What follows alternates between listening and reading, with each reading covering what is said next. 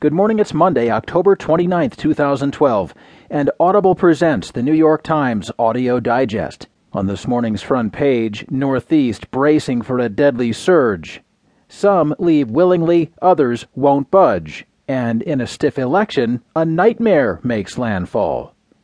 In today's national headlines, silos loom as death traps on U.S. farms, and Obama is even in TV ad race despite PACs. In this morning's financial headlines, storm to close stock exchange trading floor. News Corp may bid for Penguin Publishing spinoff. And as Obama accepts its offers, late night television is longing for Romney. There will be more business stories, more national and international news too. The Giants are baseball champions, and the opinions of New York Times columnist Paul Krugman. Now, from the editors of the New York Times, here are the stories on today's front page. The top story is titled Northeast Bracing for a Deadly Surge.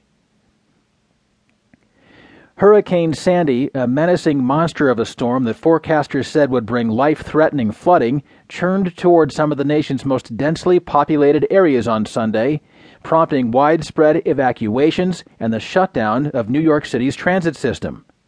Officials warned that the hurricane, pushing north from the Caribbean after leaving more than 60 people dead in its wake, could disrupt life in the Northeast for days.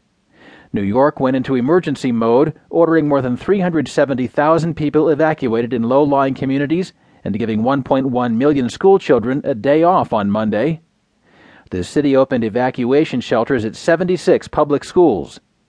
The National Hurricane Center said it expected the storm to swing inland, probably late Monday or early Tuesday. The Hurricane Center reported that the storm was packing sustained winds of almost 75 miles an hour. We're going to have a lot of impact, starting with the storm surge, said Craig Fugate, the administrator of the Federal Emergency Management Agency. The Hurricane Center said it had expected a storm surge of up to 11 feet in New York Harbor, Long Island Sound, and Raritan Bay in New Jersey.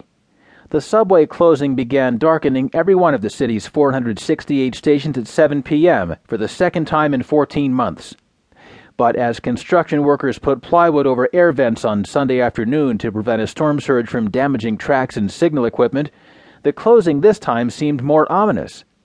The shutdown before Tropical Storm Irene last year began on a Saturday, and service resumed before the workweek started on Monday. This time, officials warned it might be Wednesday before trains were running again. The storm preparations and cancellations were not confined to New York. Philadelphia shut down its mass transit system. The nation's major airlines canceled thousands of flights in the Northeast. The Coast Guard closed New York Harbor, and the Northeast faced the possibility of being all but shut down on Monday. Federal offices in the Washington area will be closed. The Washington Transit System, its Metro Rail subway, and its buses will also be shut down. The United Nations canceled all meetings at its headquarters in Manhattan.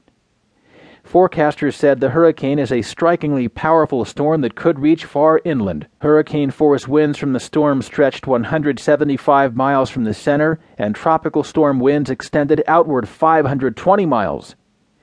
Forecasters said they expected high altitude winds to whip every state east of the Mississippi River.